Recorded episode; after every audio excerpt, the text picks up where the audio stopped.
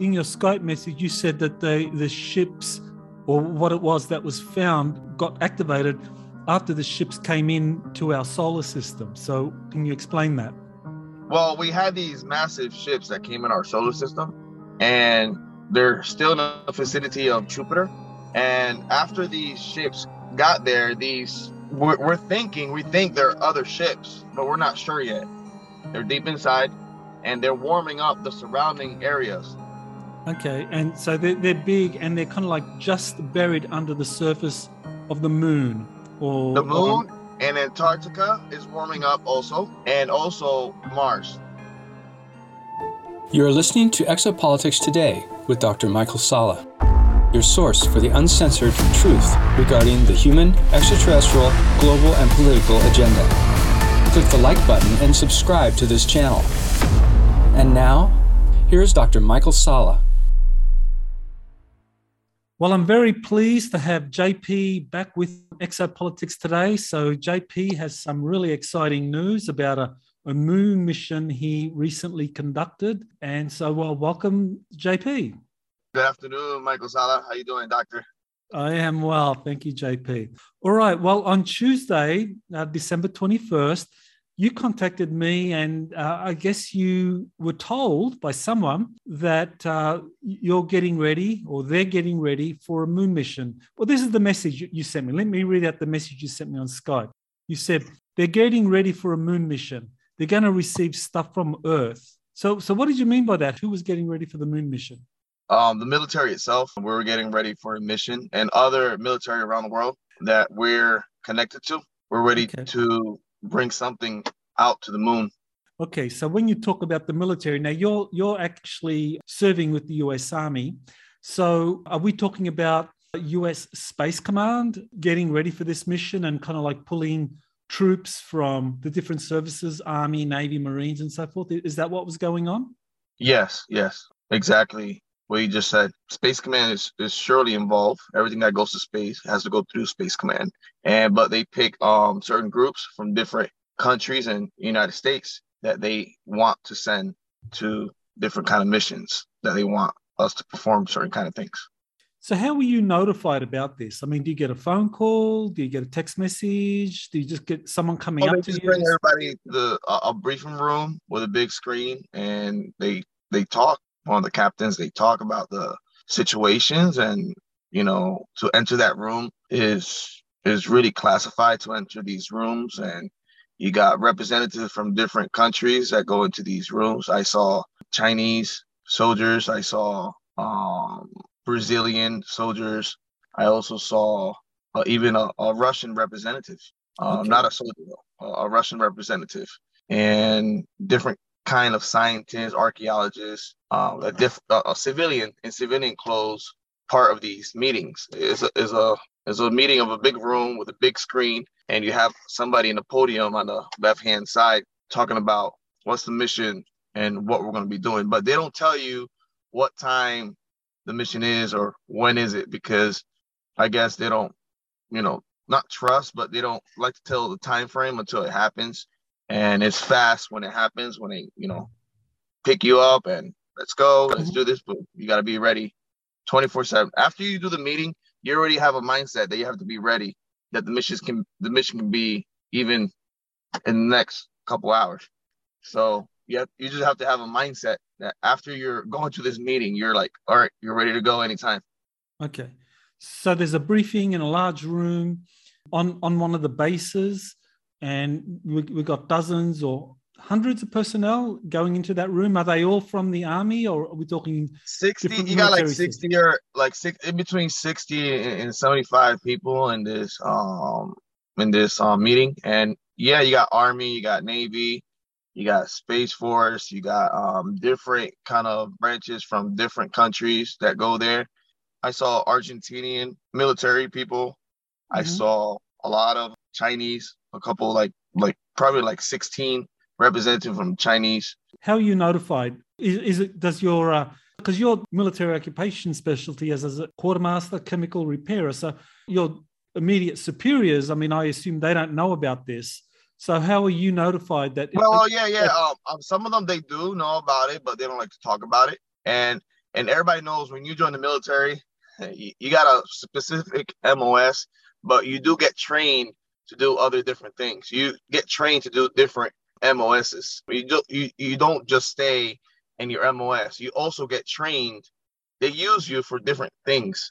If they know you're talented and they know that you're capable of doing it and you keep ranking up, they also give you other tasks, and they also give you a chance to experience other MOS.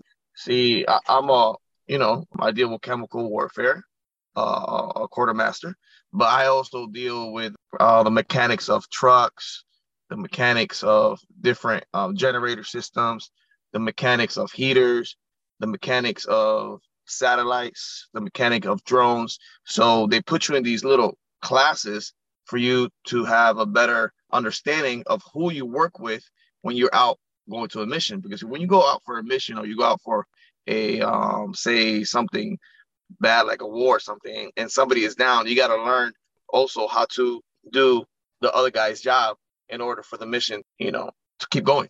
So we're also like if we go to a mission and we have a pilot and we have a mechanic of the truck, and we have a mechanic of a generator or pump or chemical repairs, I have to at least learn another mechanics, like say a mechanic of a truck, but I'm also a chemical repairist. So just in case this guy is down, I take his spot and, we can manage like that. But it's like that. They have people from different MOSs, but you also task out to do different things. Mm-hmm. And people that are in the military, they'll know what I'm talking about, because when you enter the military, you're actually all MOSs. Okay. But you do a specific job. Well, in your message on December 22nd, you told me, okay, so one group's getting ready for a moon mission. Then you said another group is going to Jupiter.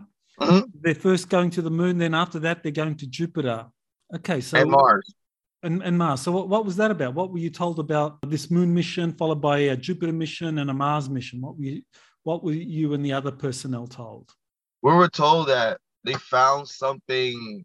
How can I put this? They found a big object under the ground of the moon. First, they found something activating some large object that was warming the surroundings. And they also found this in Antarctica. They found this in the moon.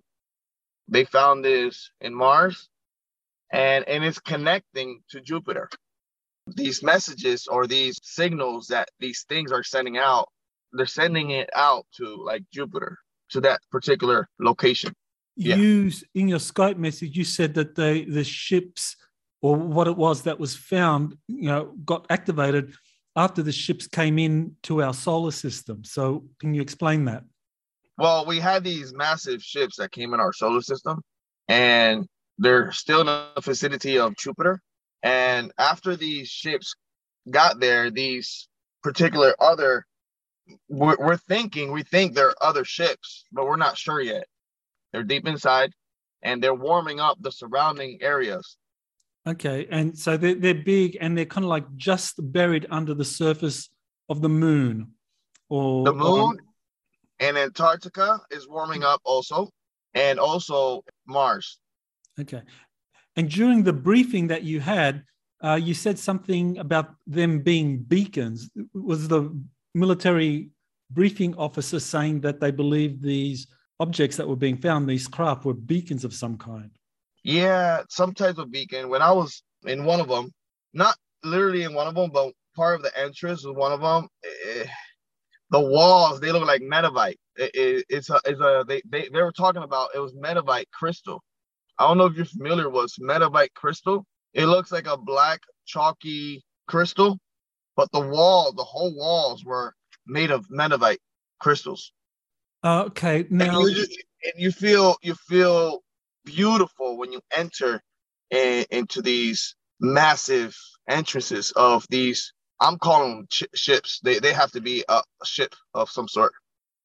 Okay, because yesterday you sent me a message on Skype saying that you just came back from the mission that you went to the moon, that you were part of a mission, and then you went inside of one of these craft, and you said that the walls of the ship is made of Moldavite. Okay, and that's some sort of crystal, and you just felt very peaceful in there, and that you were there for 6 hours, that you went there at 3 a.m. and got back at roughly 10 a.m. I made sure I look at my watch before leaving, but we have to leave everything behind, Michael. We have to leave any electronics that we have behind, even the clothes. They put you in this room that you put your clothes away into this particular square locker that they have, and then the electronics go in this other square locker that is made of gold lining that nothing comes out of it, and you literally go in this other room with your underwear. Okay. And even that they want you to change in the other room to this other kind of type of like boxers, like kind of things that they have for you to wear. Oh, I see. So they essentially get you to strip off naked and put on a completely new wardrobe for the mission. Okay, so that's what happened. So yesterday morning, you get woken up at 3 a.m. I was up already. Okay. I was watching Netflix. Okay.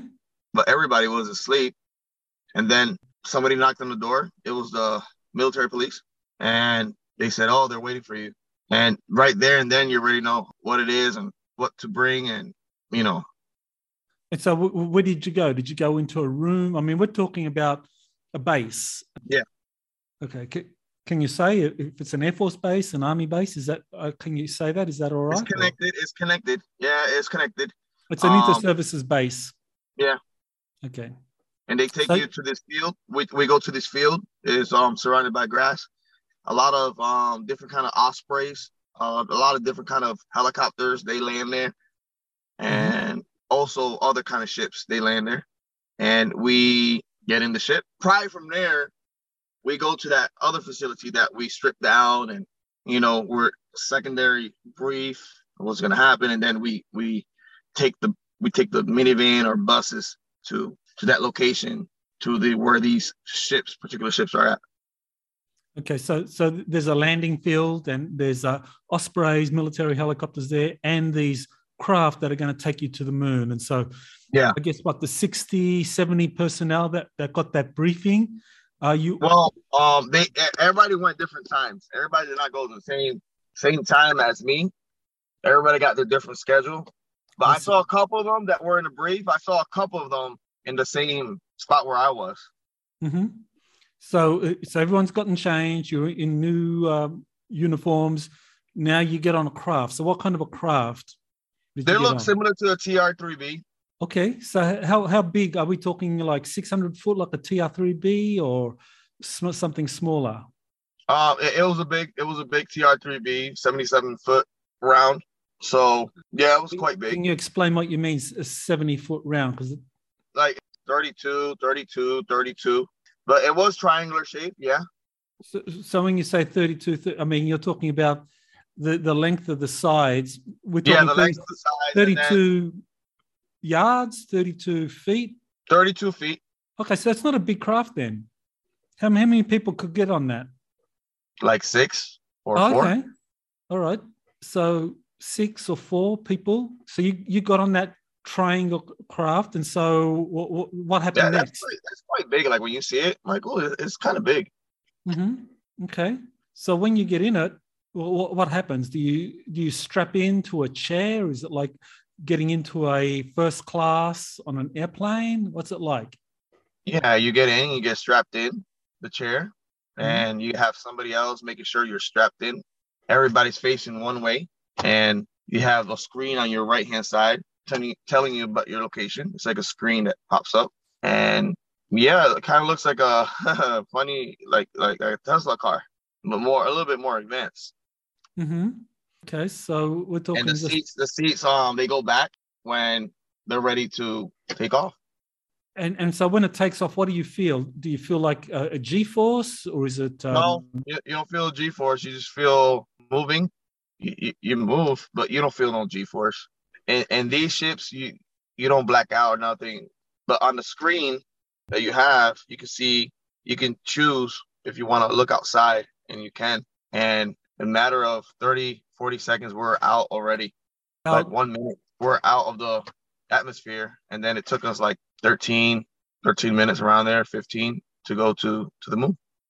Okay, so you're in this triangle craft, about six of you, and the walls are like transparent, or that you can see outside as you're going, and it takes you a minute to get out outside of the atmosphere, and then you kind of see the stars and Earth and the moon as you're going to the moon in that 13, 15-minute ride. Is that? Yeah, you can't really see the stars. Like, you can see a couple stars, but yeah, you can see the Earth. You see the beautiful atmosphere when you leave.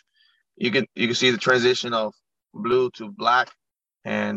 And are you talking with the other people, the other personnel? Are you allowed to talk? Is there a commanding officer, giving you a brief? There's always one guy that's always talking.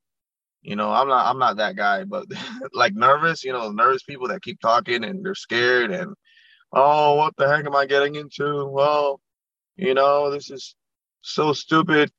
Oh, like you always have one person that is always scared of the situation, which probably his third or fourth ride on a bull, But after you get a couple rides, you're good to go. Okay. But you always have one person talking a lot of what he's supposed to be talking about. Mm-hmm. And the person that was talking a lot, he was a type of archaeologist from Nevada. He was telling everybody, oh, I'm from Nevada, yeah. But he knows a lot about different languages. He knows how to read a lot of different ancient languages, so he's good with that. He was talking about that. I remember him saying that. Excellent. Okay, so after 15 minutes, you arrive. The craft arrives on the surface of the moon, or does it go into? No, we arrive prior to the moon to connect with somebody else that is gonna take us. Another ship is waiting for us, and then that other ship, we follow the other ship, and it takes us to a facility that we need to go. And what is this facility? Is that on the surface of the moon, underground? It's on the surface of the moon, and this is a facility that they have the other transportation that takes you to this location that is heating up. It's the size of the place that's heating up, the size of probably like a 1 mile square or 3/4 of a mile square around, and it's heating up, and they just want to enter this place that's heating up to see what the heck it is. Mm-hmm. And so what are you wearing? When you arrive on the moon, what are you wearing? We're wearing black suits with the insignia of where we came from. We're wearing the United States flag. And what is your insignia? Can you say that? Are you allowed to say what your insignia? Not now. Okay. I'm not allowed to say about my insignia. All right. Okay. You have a helmet or something? Yeah, we have helmets. We have a little bit bigger helmets when we go to the moon. Okay, so you arrive at the moon facility and you're in black suits, you got face masks. And so what happens next? They take us to this place that we meet up, everybody's there. Not the 60 people. I only saw like 30 or 38 people there in this other room. And they sit us in this other big room, and they brief us of what we're about to do. And it was like 30 minutes long, the briefing. And they're discussing how or what was warming up these surfaces. And then another guy, he said, oh, these are ships for sure. And they were talking about what entrance to go into. And then another guy saying, how about we encounter ET, what do we do? And then there's another guy that briefs that, oh, if you encounter another ET, it's probably one of the ETs that are there already that work with us, so don't worry about that. They are also doing investigation on these. But there's another guy, he had a beard and he had glasses, really he had a leather hat inside. I guess he doesn't leave the facility a lot, but he's like a well-known archaeologist, and he's also a good type of mechanic guy. So he knows a lot of information, and he's always carrying a little like a book bag with a computer system inside the bag. He brings out the computer, laptop. He's still old school, and he knows everything about these places, and he's the one directing most of the missions. That when people get there, he's the one briefing. He has a long beard, glasses, and he's telling people that these places that we're visiting, they're really ancient and they just got activated. And but they've been investigating these places, but now being activated, certain places of this spot that we're visiting, some doors has opened and they haven't seen what's inside these doors. Okay, so this object, I mean, we're talking about something that's like under the surface of the moon, or is it completely submerged, or is it some of it is protruding out of the surface of the moon? Well, yes, one side, it's like an angle. So one side, the side that we get in is on the surface, but it goes into the surface sideways.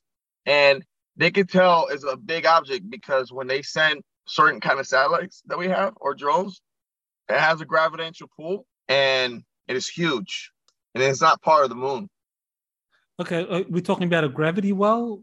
Is that what you mean? Like you feel gravity, increased gravity around that? Is that what you mean? Yeah, the gravity increases around this object. Interesting. Okay, so you're kind of like, you're actually walking on the surface of the moon, in your suit, face mask, helmet, facility. And we're in a facility mm-hmm. that has oxygen and has running water. Mm-hmm. This facility, you don't wear your helmet. Like your helmet is off, everything is off. The helmet, when you put it on, it wraps around your face and it connects. It hugs the uniform, and they connect to each other. It is micro technology that it just connects like a zipper, but it does it by itself like a magnet, and it's loose. And then on the left hand side of the helmet, you have this button that you switch up, but you leave it up. If you switch it down, it opens up. So that button, you stay away from that button. You know, it's right behind your ear. And then it connects to your helmet once you get out from the facility or you go to the moon surface. Okay, so you exit the facility and now you're on the surface of the moon and you mm-hmm. go to this object, which is part of it is protruding out, and you're able to get inside and it's heating up. And so what do you see when you go inside? Well, this place is in the dark side of the moon. It's after you get out, you get into this smaller shuttle type of craft, and it takes you over these craters. They take you over these craters, and then you land, and then that's when we start the mission to walk it into these objects that we're finding. So what is your mission? You know, what are you assigned to do when you get there? What's your job? They want me to assist those people that go do the mission, assist in whatever they need. Mm-hmm. Are you given any specific instructions about how you're to assist? I mean, are you to just they just assign you to a particular person, and you are to follow this person wherever he goes for him to complete what he has to do. Okay. And the person I was assigned to, he was trying to find. They assigned him to find these like plates or these objects that has writings. Okay, so you're assigned to help someone like an archaeologist whose job is to find some writing inside of this craft. Yes. Writings that I think you described them as Rosetta-type writing all over the structures. Mm-hmm. So inside, does it look like hieroglyphics? Or what are the writing look like? You had hieroglyphics. You had other type of languages. I never seen it before. I never seen these languages before, these writings, but I did recognize the holographics, the Egyptian types of writings. And so, what is the archaeologist doing? I mean, is he taking photographs of the writings? They're taking photographs, but these photographs is like an X-ray kind of thing to see what's behind the writings, or also to see what's in front. Like it shows. Because there's some plates that we were looking at that they had writings, but they also had writing on top of it, and they had another writing on top of it. So it's kind of puzzly how they have like a couple languages on top of each other. So he had to take a picture with this device that is like an X-ray kind of picture that takes a picture of layers. So it looks like different civilizations wrote on top of other civilizations. And it makes it hard to understand or to read it. Yeah, it was kind of interesting the way he was doing it. Okay. And so what kind of assistance did you give him? I was making sure he was okay, not getting hurt on the places that he was, going to, making sure nobody interrupts the job that he was doing. So you're kind of like providing security. So I assume you have some kind of weapon. I had a type of weapon. I had a weapon. Describe the weapon. The weapon looked like a type of M4, mm-hmm. but it was not. It was more advanced. Okay. So you're there, and so you're accompanying this archaeologist as he does his analysis. We were one of the first ones to enter into this facility. So we're making sure the information we get and the information that we receive does not get out to the wrong hands, to the wrong people, because the information can lead to a lot of breakthroughs mm-hmm. in this particular area that we were in the ship. Now, you described the ship as kind of like several stadiums, the size of several stadiums. So what are we talking about? Are we talking something like an aircraft carrier size? Yes, it's huge, huge. Aircraft carrier inside another aircraft carrier is humongous. It is huge. I see. The other party, when we came back and we met up, again, they were talking about they went into a cavern-looking area that was huge, that they had other smaller ships that they saw that were ancient. And these smaller ships were activated as well. And they saw one ship that they were telling the guy with the beard, hey, this ship, it looked like it moved when we got there. And it came back and it moved and did not move. We did not want to approach it because we don't know who or what moved it. So a lot of teams went in different spots. But the place where I went was where these writings were. We also found a couple of balls, metal balls, that when you move them, they control certain kind of systems inside the ships, like heating systems. And they're just like little balls connected to a table. And when you twist these balls, it controls certain part of the ships. Doors and all that. Okay, you mentioned there were Chinese soldiers there as well. So what was happening? Were the Chinese were doing the same as you guys? Yeah, we had another party with us, and they had a Chinese soldier doing the same job I was doing, but they had a Chinese archaeologist as well that was working with one of our guys. And the Chinese were one of the first ones to enter this particular place, and the Chinese government, they're the first ones to find this particular entrance that they wanted to work with us to go in. So the really the security was me, protecting the guy from the Chinese soldier, but not really, a lot of politics into that. But we all got along. We all was working together and all that. Okay, well, I know China has a lander and a rover on the moon. I think it's called Yutu-1 or Yutu-2. And so is this how they discovered this craft protruding out of the surface of the moon? Yeah, through the Chinese rover? That the Chinese rover found it on the moon. That video and that particular thing was not supposed to come out. That was a leak that happened, that somebody leaked it. That was the reason about the security and everything that was happening for us having security, because they were leaking out certain kind of things that we were supposed to leak to the public yet. It was supposed to come out a particular time, but somebody from the Chinese government leaked that out. And that's the reason, because of the security, and they asked for our assistance for us to investigate what was this object. Okay. But yeah, it's in that particular area. All right.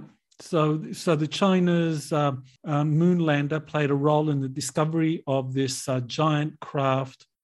And so they were the first to find it. And so they're the first to go in. No, we all went in together. I see. They found the object, but we all went in together. They wouldn't go in. They wouldn't go in without us because they know that we know things that they don't know. I see. So how do you describe the relationship between the Chinese soldiers and the American soldiers? We were fooling around. We were talking to each other. They talk English as well. And they were talking to us that whatever's on Earth is on Earth, but here we're together as a team. And we just talk about, different stuff about what happens on Earth. Okay, so you're there for a total of around 6 hours, and when we were investigating these holographic and this Rosetta Stone looking, that was like 4 hours in. But to get there, it took us probably like 2 hours to get there. To the craft, from the time you landed at the facility, the moon facility, and got into the shuttle, and no. By the time we got to the facility, it was already 2 hours in. Okay, so the time you spent inside of the craft was how many hours? Like two hours.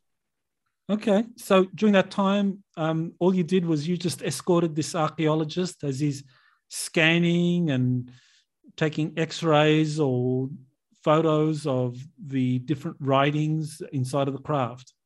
We have these drones that we have with us that they're the size of, they're like regular size drones, but these drones, the Chinese had like 16 of them. We had like 20 of them. These drones, they follow us, and they fly high, and they give light, like a bluish light.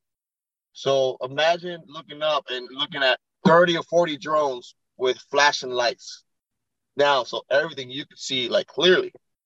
These lights were bright. So these drones we use to flash these lights in. But these drones, they don't fly like regular drone. They have the anti-gravity technology that we use with the TR-3B or different other ships.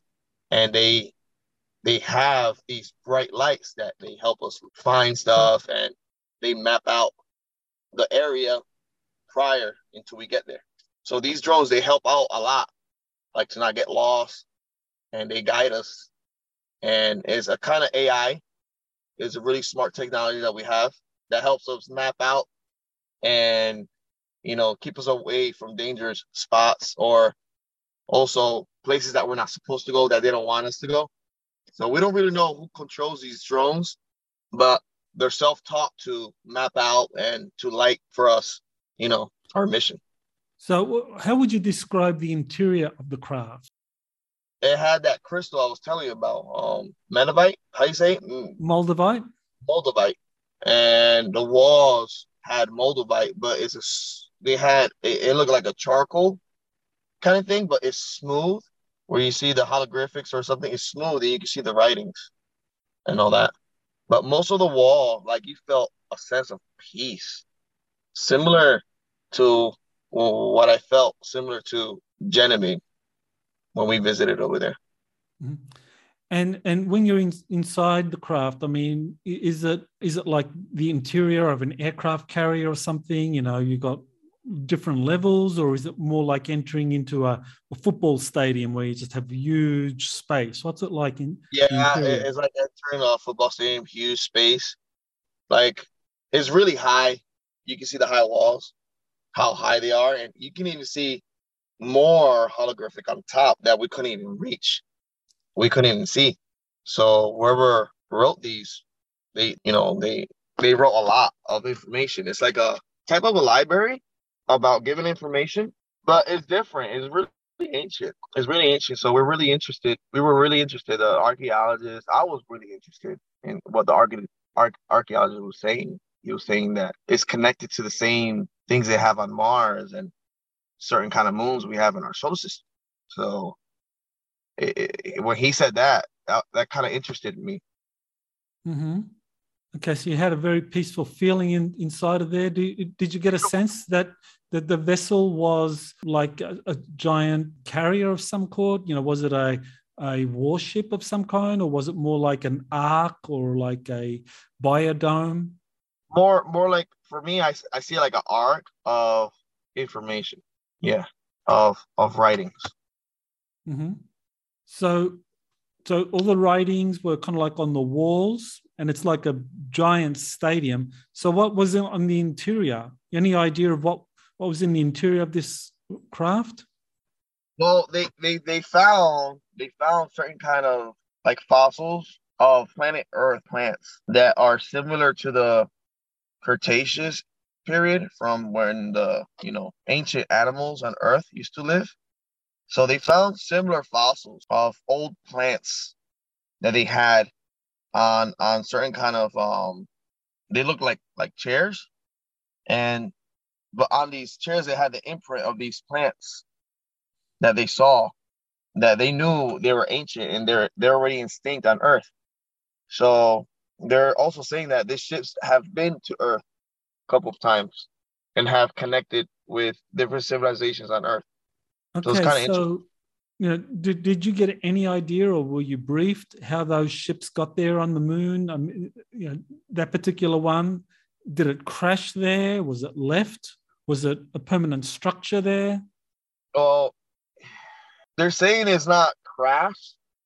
Right now, it's activated and sending messages to these other ships by Jupiter and by our asteroid belt. And it's sending these like messages that we can't decipher. We can't decipher yet. But it's like, come, we're ready. Like, come get us. Like, sending these messages.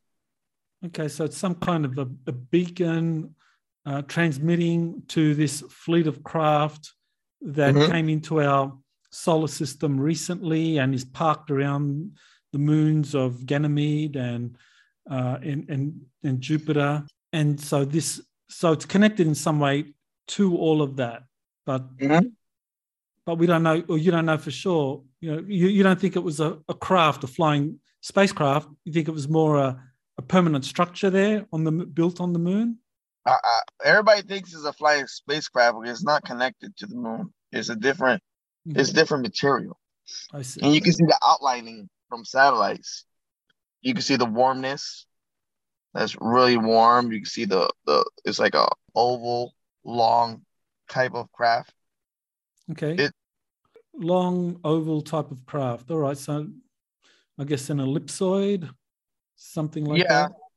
Yeah. Mm-hmm. Okay. Kind of like a football shape. Is that what we're talking about? Kind of like a football shape, right, but larger. Like wider than a football, but it's like an oval, but a little bit wider than an oval, almost a circle. I see. So almost like a sphere. Almost like a sphere, yeah. Interesting. Okay. All right. Okay. So when you finish the mission, you, I guess, go back to the craft, and are you debriefed? Are you told you're not to talk about this? And No, they know that we know not to like say certain kind of stuff. There's other things that happen there that we're not at liberty to talk about it yet, but I think it will come out in the news or soon of what happened. Well, I know a lot of people listening to this will ask the question, well, why are you allowed to talk about this? Why aren't you arrested by the MPs? It's because everybody knows already. Everybody knows within the military, you mean? Like you. Like different people that are connected. They know about this. So we're a lot that know about this already. So if they do try something to me, they're doing it to all of us. Okay. But you have never been told not to talk about this to private investigators like myself? They told me, make sure you don't talk the deep details of what's happening, but it's up to you. Okay. So this is like a controlled disclosure initiative where, the people running these programs are allowing soldiers like you to reveal some of what's going on without getting too specific. Yeah. Are there other soldiers that are talking, or are you the first? I don't know if there's other soldiers talking, but I'm saying what I can help you guys with, you know, mm-hmm. To get closer to the, you know, to what we need to know. Mm-hmm. Are you allowed to talk to the other soldiers on these missions? You know, when you get back to your post. Oh yeah, if they approach me, and if they approach to me and they ask me, hey, do you remember this? Do you remember that? Yeah, I'll talk to them. Okay. I think they kind of know who retains and who forgets, because we do go through, when we get back our stuff, we go through that sound machine that I told you about that makes certain people forget. I see. So there was this kind of mind wiping technology. Oh yeah, that's standard operating procedure. Yeah, they always have these. Okay. So only a very few of the personnel on these missions actually are able to do the mission and then go through this mind wiping technology and remember it. And you're one of those few. Great. Well, I don't want to keep you too much longer. I know you mentioned Mars and Jupiter. That these are upcoming missions, or you're going to be part of these upcoming missions? No, it happened the same time. So what happened was, in the briefing, all these 60 or 70 people they all got spread out to different places. I just happened to be the one on the moon. I see. So some went to Mars, some went to, well, when you say Jupiter, you're talking one of the moons of Jupiter? Or the moons on Jupiter, or around Jupiter. Okay, do you know which of the moons? Mm-mm. I do not know what moon, but they said the vicinity of Jupiter. Okay, all right. And you mentioned Antarctica as well. That one of the Antarctica as well. They had another thing going over there. Okay, so that original briefing that you went to, where there were roughly 60 soldiers or scientists and so forth. Well, the thing is, Michael, all these things that we found, they were the same shape, they were the same size, and they were warming up the same temperature. So all these groups that went out were doing the same thing in the same time. These ships had everything identical to each other. That's what found it interesting to everybody. Everybody was like, wow, this is crazy. We got a ship on the moon. We got another one on Mars. We got another one in Antarctica. Another one they found somewhere else. And the people that went to Jupiter, we do not know why they went over there, but they just went over there. But the other ones that were going to Mars or Antarctica or the moon, we're all doing the same thing at the same time. So when we were in this particular room, everybody else in Mars and Antarctica, they were in the same room doing the same research. Mm-hmm. So we were moving through the rooms in the same time. But each place had different writings and different things that happened, and dates, and it's quite interesting. And you say this is all going to come out soon? I mean, do you know more about when this is going to come out? No, I do not know when this is going to come out, but I think something connected to this is going to come out soon to the public. Okay, well, thank you, JP, for sharing that. Really appreciate you doing this. And just to repeat, JP is currently serving with the U.S. Army. I guess you're entering your third year pretty soon, right? And entered my third year. And I want to apologize for my grammar or the English-speaking language, because I speak Portuguese, Spanish, and it is hard for me also to put words together. So I want to apologize, Doctor, if I can't phrase or talk perfectly and what I'm trying to express myself in. But you know me for years, so you understand how I put words together. Sure. Yeah, I've known you for 13 years, and English is not your first language. It's probably your second or third language. It is my third language. It's your third language. So you learned Spanish first, and then Portuguese, and then English is your third language. So that's for those that want to know why JP's grammar isn't as good as mine, for example. Well, I want to thank you, JP, for doing this. Appreciate your bravery in coming forward, and you are definitely helping inform people about some incredible events that are happening off planet. Awesome. I'm really happy for what is to come. A lot of good things are happening, and we just have to think positive and make it happen, and believe in those that are bringing out the truth. Perfect. Okay. Well, thank you, JP. All right. Thank you very much, Doctor. Appreciate you.